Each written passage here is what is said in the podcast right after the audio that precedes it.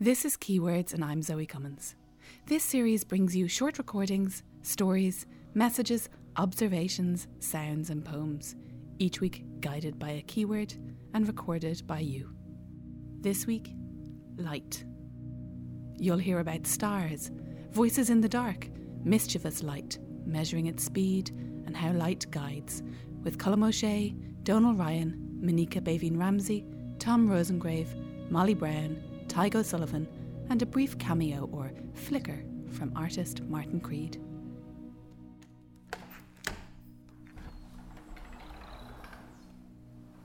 But right now it's night and I'm in my back garden. Quiet, isn't it? It's difficult to see the stars, though, with all the light pollution from Dublin City, where I live. But if I get my bearings, the moon's in the southeast, and above that, Ursa Major and the plough. I know that one. Follow down past the point of the handle, down past the great nothingness of Boötes. Near the horizon, but still visible at this time of year, are seven stars arranged in a semicircle. Corona Borealis. This constellation is the crown, or corona, of the Greek goddess Ariadne. From those stars to the tiniest cells, the most surprising things are filled with light. Here's Margaret Dennehy. Three little words. Novel, hitherto unknown. Corona crown like circles of light. Virus, a simple organism. Three little words, when kept apart, innocent enough, but together much more sinister. Zero point zero zero point zero zero zero zero zero zero zero zero six six seven three two three six five eight nine five four. How long does it take light to travel two metres? The answer, the time, might seem insignificant, but for Colm O'Shea, it's the speed of those minuscule crowns of light that keeps two people apart. 0.0000 zero zero zero zero six six seven three two three six five eight nine five four one nine eight zero seconds. Nothing but everything. We feel ashamed even thinking about it. Not that. Too much of everything else. Too much of it. Too much of everything except. Except. It's too hard to breathe. There doesn't seem to be enough air anymore. Something else we've lost. We plan in secret, compare maps, check distances, check distances again. Where? Where within my allowed meets where within hers? To be told this far and no farther. We find through careful, exacting calculations taking our bearings, we find we find a place where I may walk and where she may walk. We may walk on the same ground. I approach. Apprehension more than guilt. I have a shopping bag if I am questioned. I am allowed to walk here if I am questioned. I am permitted to pass without loitering if I am questioned. I do not see her, so I continue to walk. That is, to stop, to wait, to look for someone here, someone now, could be to attract attention.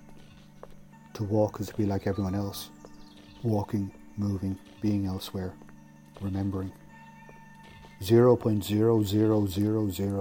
0.00000006673236589541980 seconds. She's already here. She mentioned a bench. She's sitting. She is not looking because to look could mean you are waiting. You are not meant to wait. You are meant to come and go. You are meant to return until coming and going again. She waits without looking. As I approach, she smiles.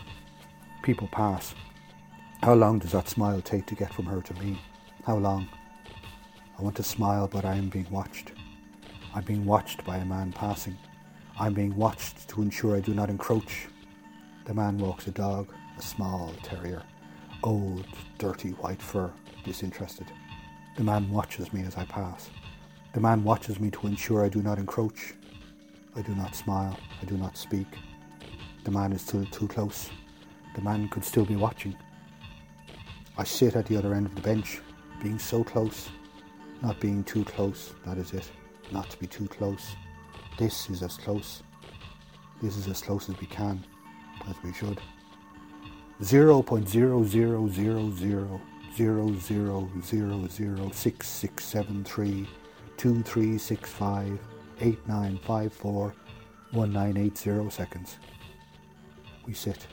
We try to talk.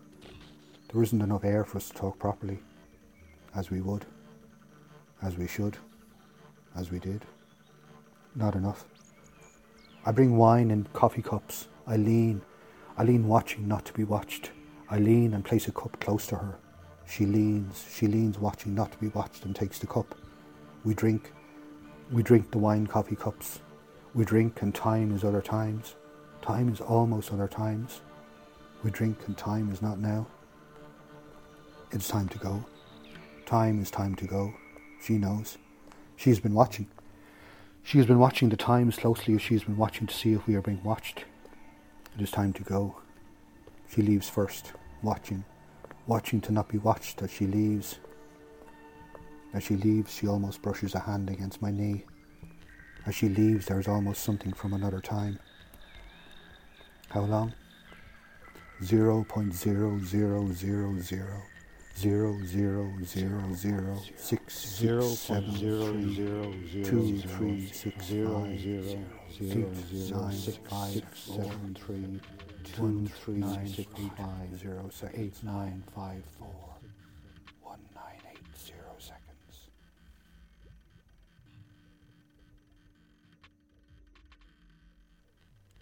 Writer Manika Bébhinn Ramsay lives in Brazil she recorded in the forest by her home. The light in Brazil is so different to the light in Ireland. Everything about the light in Brazil is brash, extreme, overwhelming.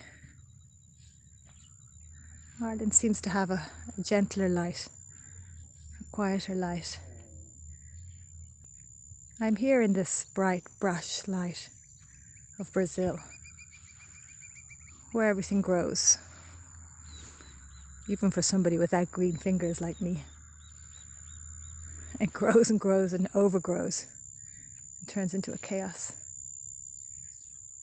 Well, in Ireland it seems things grow at a slower pace. You have to mind them and tend them. So I'm here in Brazil in this brash light. And I feel so far away I feel so far away from my native home. I feel so far away from my parents. Those quiet lights, those gentle lights of my father making a paschal fire in the garden yesterday in support of all the people affected by this virus. That quiet light of the candle in the window that flickers. My dad turns 80 this year. My mom turns 77. My dad is taking care of my mom, and my mom taking care of my dad. But my mom has Alzheimer's and forgets sometimes that she's taking care of my dad. And I'm so far away. And the light here is so fresh and I just feel so much longing for the quiet light of Ireland and just to sit even two meters distance from my parents and watch them dance, forgetting, remembering, remembering, forgetting 50, 50 odd years of togetherness.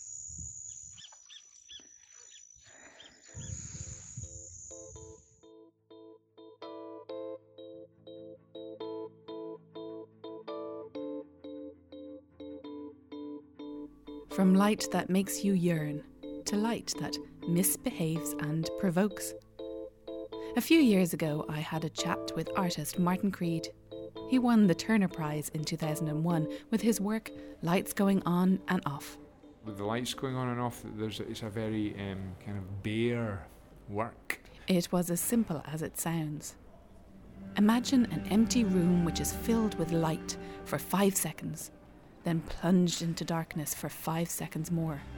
And this repeats again and again. It's like a relief to be in this big room where you know everything's just uh, flashing on and off. it's like a relief from kind of having to look at things. You can look at anything you want, the ceiling, the people. It's all going on and off. You know. Some people were outraged and felt it was a joke. I mean, I don't know what the lights going on and off is about, you know, like any more than anyone else. So if someone thinks it's a waste of time, well, I mean, for them, then it obviously is, but I don't know. Others thought it was genius, provocative, profound.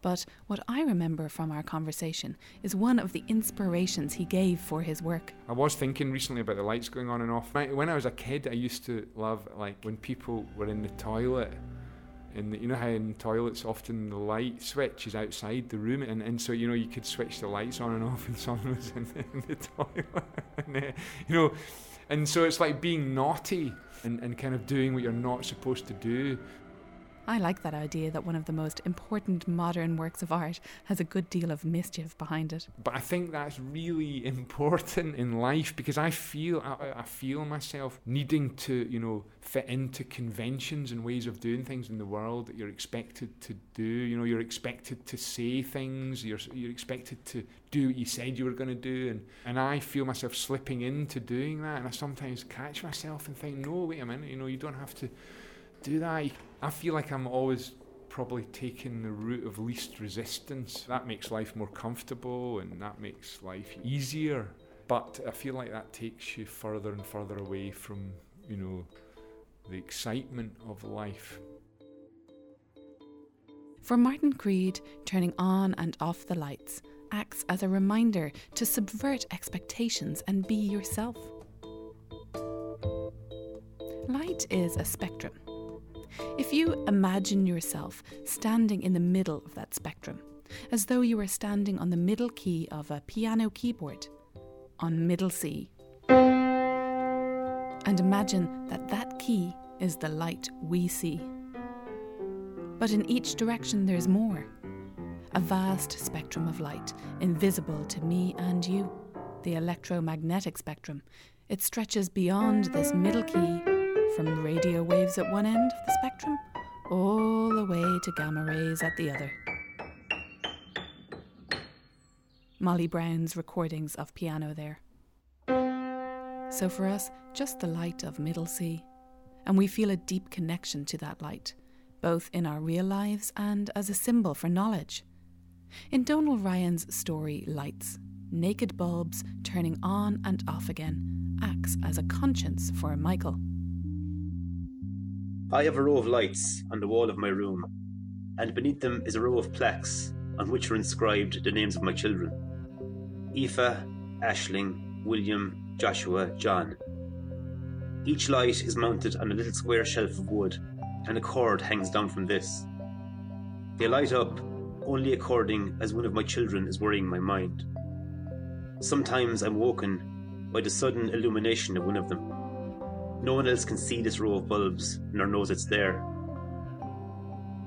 Mary, God rest her, said to me in a dream, You know, Michael, you're going to lose Joshua, and nothing is surer, unless you can show him the way you love him. I knew she was right, but still and withal I could not act. I could not lift my hand to touch him, nor say a gentle word to him. But I remembered all the Sundays coming from matches, and he crouched silent in the corner of the back seat while I rained all manner of curses on the heads of referees and linesmen and umpires and opposing managers and players. The names I used to call them.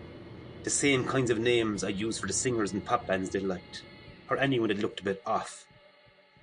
And my younger boy and older boy would giggle and laugh, and my middle boy would stay quiet and crouched like he always did, even watching the television when those programs were on that all boys liked, or listening to music in his bedroom, or standing idle on the wing when he had no choice but to take to the field.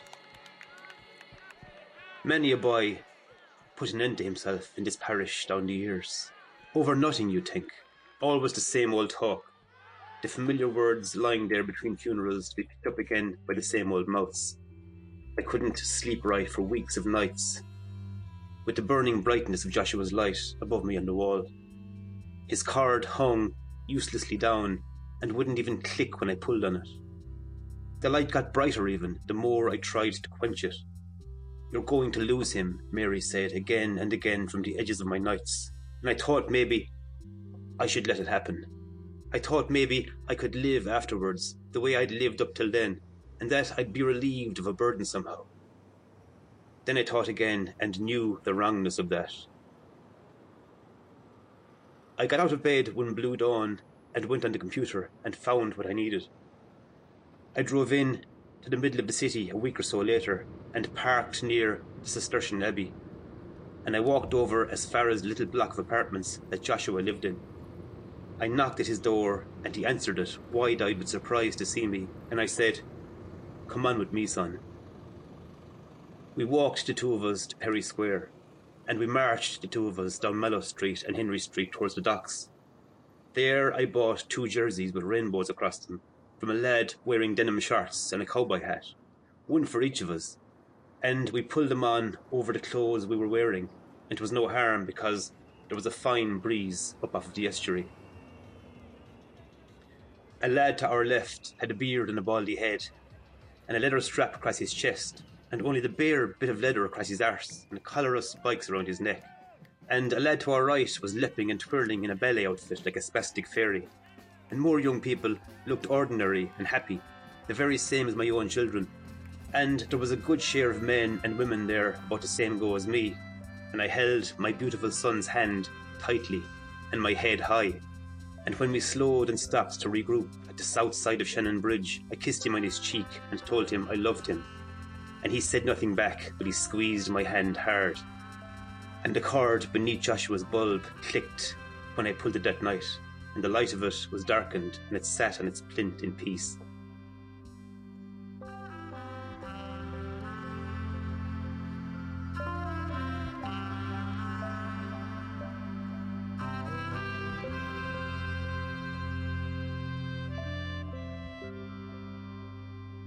Tom Rosengrave is a radio producer.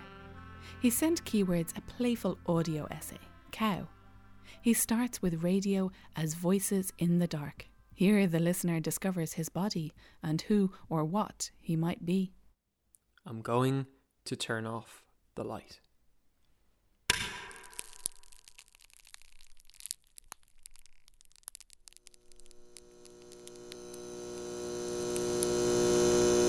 And suddenly, it's very, very, very dark. This is a different darkness, like a kind of goo. And it appears I'm stuck in the goo. I try to tell the part of my brain that tells my mouth to speak, to speak, but nothing happens. But you're hearing this, right? Because I'm hearing it.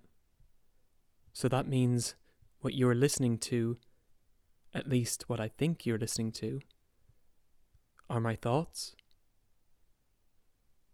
I start to get a feeling. I tense. I can tense now, and then relax. Out of the darkness, a light.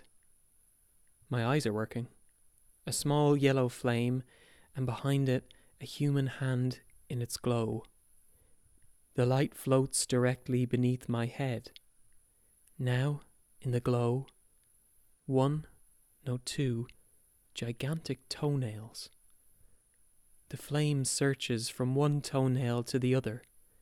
Shiny black fur. The hand is searching on a concrete floor.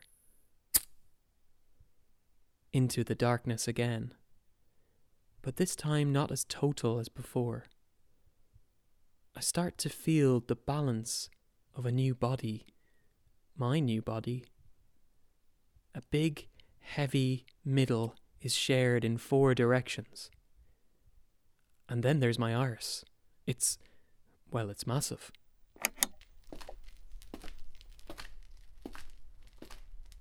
A torch beam. She's back. First pointing away, and then moving across, illuminating black and white fur.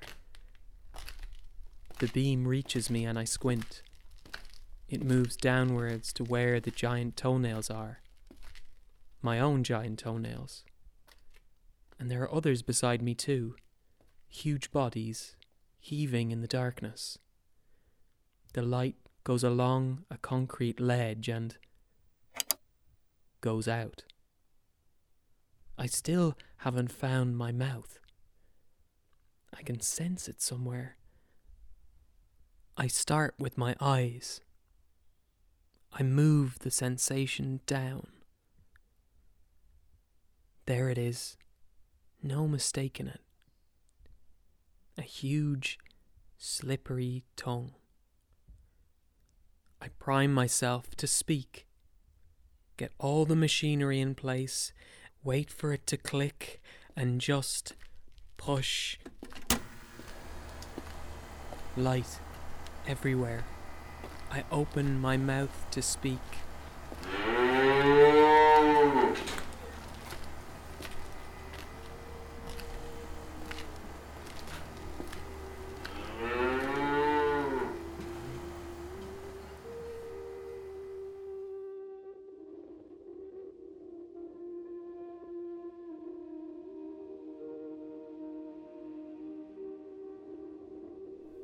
Filmmaker and sound designer Tadhg O'Sullivan brings us back to the stars.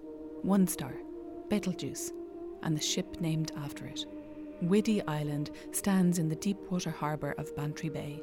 On its shore, an oil terminal that promised work and industry under a bright future, which came to be remembered as the site of the worst maritime disaster in Irish history, where 50 people died in an explosion in 1979.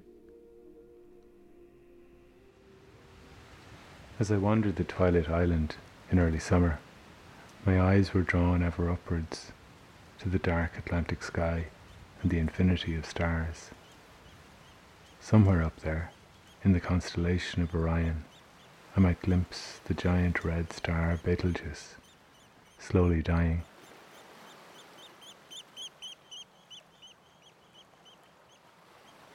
Light from Betelgeuse takes 658 years to reach us I began to think of the star and the ship that was named for it, of light from the star perhaps reaching the ship, a coming together across time and space.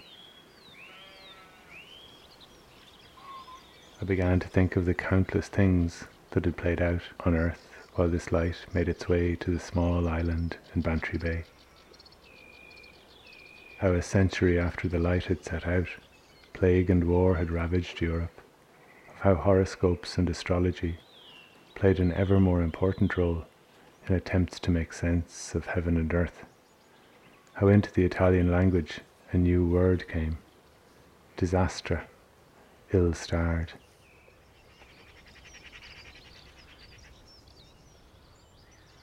How the O'Sullivan Beares, ruling clan of Whiddy and the surrounding mainland, built a tower house at Reenavanny on the island. I wondered what hand had touched the final stone set in place with a craftsman's pride.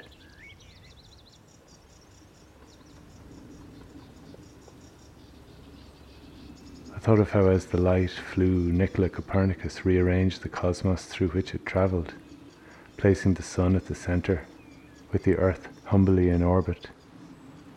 Kepler, Brahe, Galileo, and Newton refined the heavens before a catastrophic earthquake destroyed Lisbon in 1755, sending a tsunami as far as the Whiddy shoreline and shaking European faith in a benevolent God. I thought of some islanders' small holding, flooded and abandoned in the wake of this wave. I thought of Wolfe Tone, stood aboard a French warship off the Whiddy coast, his fleet lost in a storm his dream of revolution and liberty lost with it.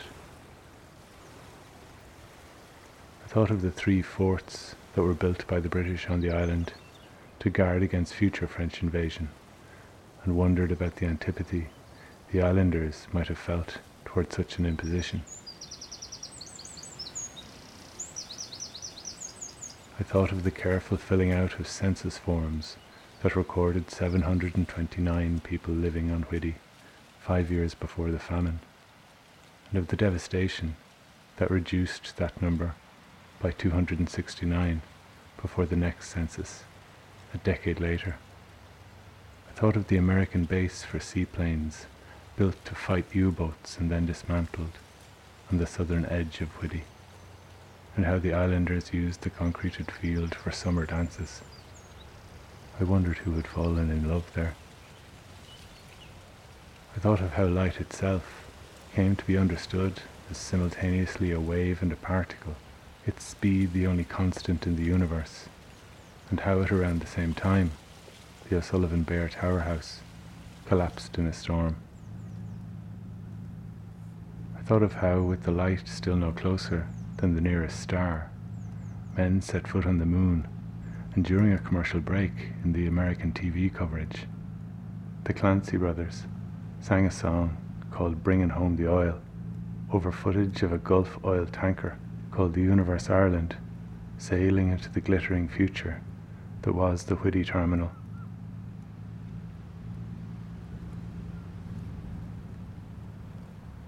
I thought of how, as the light hurtled toward Earth, a French tanker called Betelgeuse left a Saudi port for Portugal, but in a series of changes of plan was redirected to Bantry Bay, where its tanks were emptied of the crude oil it had carried.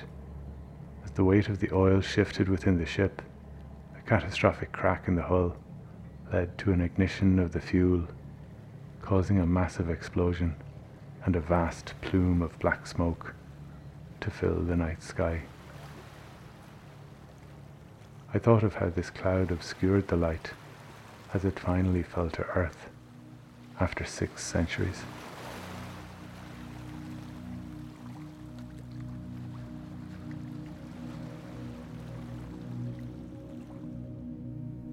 That's all for this week's keywords.